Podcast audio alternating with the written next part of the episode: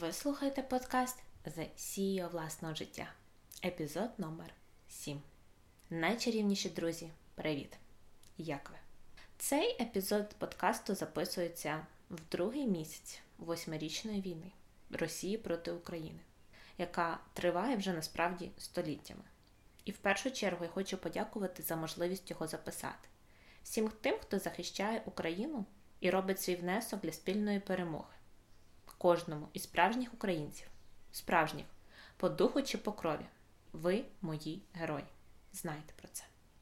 Про тему сьогоднішнього подкасту я задумалась насправді ще до початку війни, але на сьогодні мені здається, вона не просто не втратила актуальності, а навпаки, набула додаткової.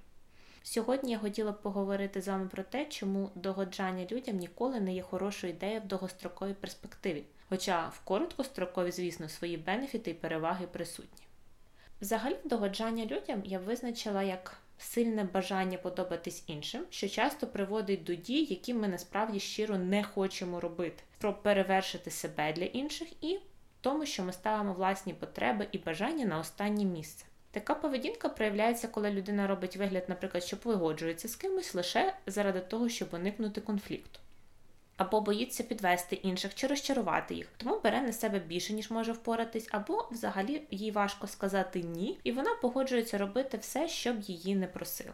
Така поведінка найчастіше походить, звісно, з дитинства. В дитинстві батьки або опікуни, якийсь значимий дорослий, звертають на дитину увагу або показують, що вони в гарному настрої лише коли вона поводить себе певним чином. В інших ж випадках її потреба, її бажання, слова або взагалі вся сама дитина ігноруються або показується незадоволення. Таким чином, дитя починає вважати, що саме його дії визначають ставлення дорослих до себе і те, чи дорослі в гарному настрої, чи в поганому. Виходить, що люди насправді з добрими намірами починають навчати нас рухатися в протилежному напрямку від власної правдивості, вимагаючи, щоб ми змінювали свою поведінку, щоб догодити їм і щоб вони нас прийняли. Яскравий і дуже поширений приклад цього явища в нашому суспільстві стосується їжі. Переконана, ви самі не раз бачили мам або бабусь, які кажуть: ось ти поїсиш, і тоді ти гарний хлопчик, тоді ти порадував маму. Все правильно зробив. А якщо ти не хочеш їсти, ти поганий хлопчик, невихований і взагалі засмучуєш бабусю або маму. І так діти навчаються ігнорувати те, чи їм смачно, чи їм не смачна ця їжа, ігнорувати те, чи вони ситі, чи вони голодні, власні бажання, смакові переваги і все решту. І просто намагаються бути хорошими дітьми і запихатися їжею незалежно від власних почуттів лише ради того, щоб ощасливити маму. Наміри насправді дуже хороші, зручна і сита дитина. Але виходить, що в дітей починаються проблеми з харчуванням, оскільки вони втрачають відчуття розміру порцій, ситості, розуміння того, що люблять, а що ні. І така модель поведінки переноситься надалі на доросле життя з усіма оцими і іншими прихованими проблемами.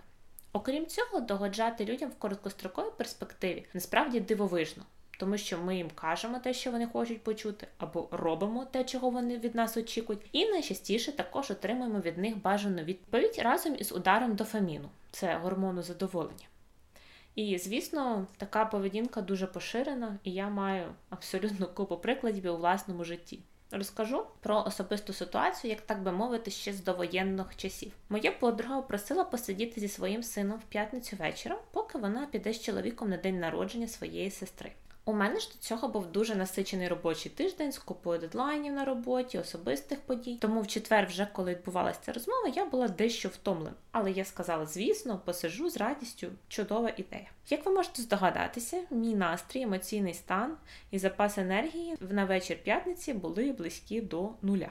Відповідно, будь-яке прохання дитини мені було дуже складно виконати. Я зовсім не була щаслива. Сердилася на подругу, що вона мене попросила посидіти з дитиною, і, звісно, на себе, що я погодилась. Відповідно, зовні я робила дуже хорошу річ. Але насправді моя поведінка не була хорошою, це була формою маніпуляцій. Я погодилась тільки ради того, щоб про мене думали добре. Хоча, спойлер, ми насправді не маємо впливу на думки інших про нас, але про це пізніше. Але від своєї поведінки я почувалася роздратованою і звинувачувала інших. І це абсолютно не було проявом ні любові, ні доброти. Звісно, я могла б видумати якусь причину, наприклад, сказати, що я хвора, або дуже втомилася, прям надто втомилася, або дописую проект, але для мене це була б така суперявна брехня. А так це була дуже light версія брехні, і мені було легше її прийняти. Однак, ви знаєте, основна небезпека такої поведінки, догоджання іншим, вона полягає в тому, що ми підживлюємо ідею того, що саме ми впливаємо на те, як інші бачать нас і що вони думають про нас. І це дуже небезпечно і обесилює, тому що при такому підході ми починаємо намагатись залізти в голови до інших людей, щоб спрогнозувати їх реакцію на певні наші слова і дії. Ми починаємо думати, а чи достатньо ми швидко відповіли на повідомлення, чи можливо треба декілька днів поігнорувати, а чи достатньо ми мило поговорили, а чи можливо потрібно було сказати якісь миліші слова? А чи добре, що ми тут погодилися, чи можливо потрібно було погодитися швидше, і так далі. Тобто ми почнемо намагатись маніпулювати іншими, замість того, щоб бути собою і відповідати тоді, коли ми хочемо відповісти, говорити так мило, як нам хочеться сказати, і робити всі інші речі відповідно до власних внутрішніх правил, норм і орієнтирів правильніше для нас і набагато краще для нас самих було б підживлювати ідею про те, що те, як інші думають про нас, це їх відповідальність. Те, чи люблять вони нас чи ні, залежить не від нас, залежить від них. Це не означає, що ми повинні втрачати всі фільтри, грубити і казати, що як хочеться. Хоча, повірте, і на таку поведінку реакція різних людей буде різною, що ще раз підтверджує, що ми не впливаємо на них. Однак насправді грубити не є природнім станом для більшості з нас. І я дуже люблю вислів про те, що лише поранені люди ранять інших людей своїми словами, вчинками, діями. Щасливі і радісні люди ніколи не хотітимуть зла іншим. Тому будь-що негативне справді спричинене власним болем іншим. Але ви знаєте, дуже часто ми це все розуміємо, але все одно догождаємо, змовчуємо, беремо на себе більше, не можемо сказати ні через те, що боїмося. Як в прикладі посидіти з подругою, мені було просто страшно, що вона про мене подумає. Страшно, як сказати ні. Страшно, що я проходитиму через власний внутрішній дискомфорт. Я сама себе буду запитувати, а чи достатньо я тоді взагалі хороша людина, чи я егоїстка? Чи зі мною все гаразд? Чи я не хочу допомогти подрузі, чи я, можливо, поганий друг. Але ви знаєте, я потім подумала дуже цікаво, якби мене моя подруга попросила станцювати балет у неї на дні народження в присутності всіх друзів, я відповіла б ні, і ні секундочки би не вагалася в цьому, тому що я не балерина, на прекрасні па не здатна. У мене абсолютно не було б дискомфорту відмовити їй. І дуже цікаво. То чому ж в цій ситуації з посидіти її дитиною все було інакше? Окрім цього, догождаючи іншим довготерміново постійно, ми втрачаємо просто власні орієнтири. Ми перестаємо розуміти, що ми любимо, а що ні, що ми хочемо, а що ні. Що для нас правда, а де ми мовчимо, щоб уникнути конфлікту. А потім ми думаємо, чому нам так складно зрозуміти, чим нам хочеться займатися в житті. Чому немає взагалі у нас відчуття задоволення, глибини? Та тому, що ми живемо не автентично для себе, не своїми цінностями. Я знаю історію про жінку, яка купувала все життя квіти собі, щоб просто вразити власних подруг, щоб вони прийшли і були вражені черговим букетом. І одного ранку вона прокинулась і подумала: а які ж квіти люблю я? І вона не змогла знайти відповіді на це питання. Їй довелося заново проходити цей весь процес, купувати квіти і питати, а як до них ставлюсь я? Не мої подруги, як будуть думати про них, я вважаю. А от саме яке моє ставлення, які ж мої улюблені квіти. І ви знаєте, навіть якщо люди полюблять оцю фейк-версію нас, якою ми притворяємось, це означає лише одне: вони не люблять справжніх нас. Знаєте, як в фільмах, коли герой грає, притворяється кимось, а потім ці всі декорації, ця маска просто спадають в найбільш неочікуваніший момент, і тут два варіанти: або все руйнується, або героїня просто вражена і каже: а де ж ти був такий чудовий раніше? Чому ти раніше не показав мені цю версію себе? Я її люблю набагато більше. Так і в справжньому житті люди просто не мають можливості спізнати нас справжніх і, можливо, навіть полюбити ще більше. А можливо, тоді би в нашому житті було інше оточення і інші люди навколо, з якими ми прочували б себе живими, справжніми і йшли б набагато легше по життю. І найцікавіше, що цей процес є двостороннім. Подумайте, якщо ми так живемо, то можливо інші теж так роблять. Можливо, вони роблять щось для нас, догоджають нам, щоб потім виставити за це рахунок, наприклад. Попросять щось зробити, коли ми відмовимо, почнуть звинувачувати в егоїзмі. І ви знаєте, в тій пісні I want my kisses back from you. Якби ці всі поцілунки і дії робились не з позиції догоджати, а з позиції просто я тебе люблю, тому хочу цілувати, тому хочу любити, тому хочу робити. Мені здається, тоді було б набагато більше щастя в обох сторін. І розпізнати в собі ситуації, коли ми догоджаємо іншим, буває дуже складно, адже вони часто маскуються. Це потрібно бути таким собі детективом, подивитись на своє життя, на всі його сфери і щиро запитати, де, на мою думку, я все ще догоджаю людям, де я брешу, власне, що для мене відповідає дійсності, що ні, і пройтись по всім стосункам з людьми, по всім розмовам з собою і відносинам з власним життям і самим собою.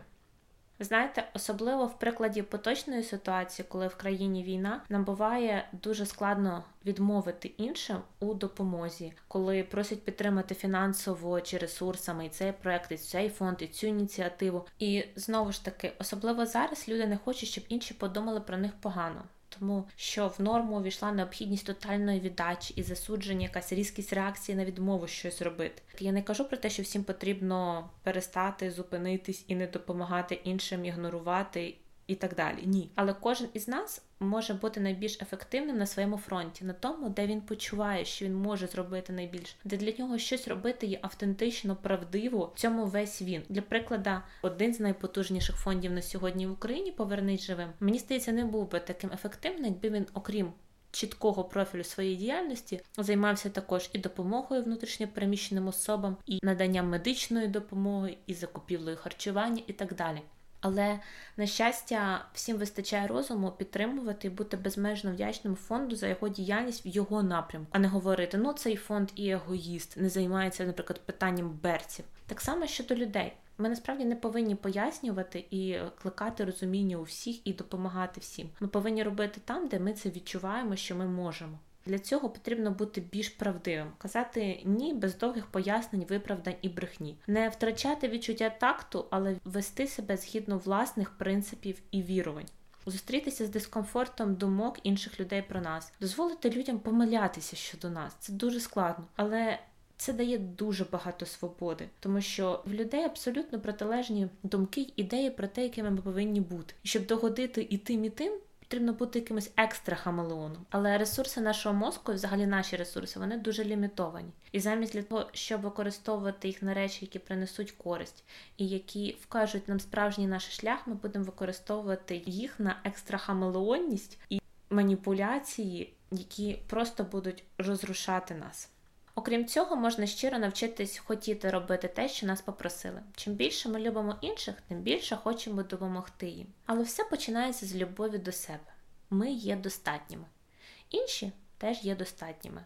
І навіть в ситуації з дитиною подруги, якби я тоді зосередилась не на думках про себе, що ж вона про мене думатиме, а на ній, на моїй любові до неї, до того, що я щиро хочу, щоб вона чудово провела вечір, отримала заряд гарного настрою, не хвилювалась за малюка, провела просто класно час. Мій досвід був би абсолютно іншим. Я робила абсолютно ті самі дії, але була правдивою. І тоді втрачається важливість того, а що ж вона про мене подумає. Тому що головне, що я думаю про себе, про неї і про нас разом.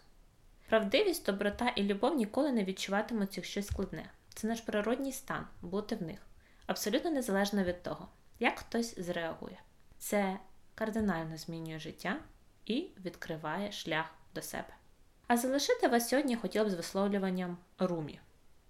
Вчора я був розумним, тому я хотів змінити світ. Сьогодні я мудрий, тому я змінюю себе. Всі найбільші найпрекрасніші зміни в житті починаються саме з внутрішніх змін, з правди, з віри, з любові, з енергії, яка виникає від цього, з бажання щось робити, бажання робити те, що правдиво для нас, щиро для нас і дійсно для нас. Дякуємо за ваші прослуховування. Підписуйтесь на цей подкаст, оцінюйте, залишайте ваші коментарі. Бажаю вам спокійного, прекрасного тижня, який наближає нас до нашої перемоги, миру в Україні. І, як завжди, будьте реалістами, а для цього обов'язково мрійте про неможливе. Ви найкращі. Пам'ятайте про це.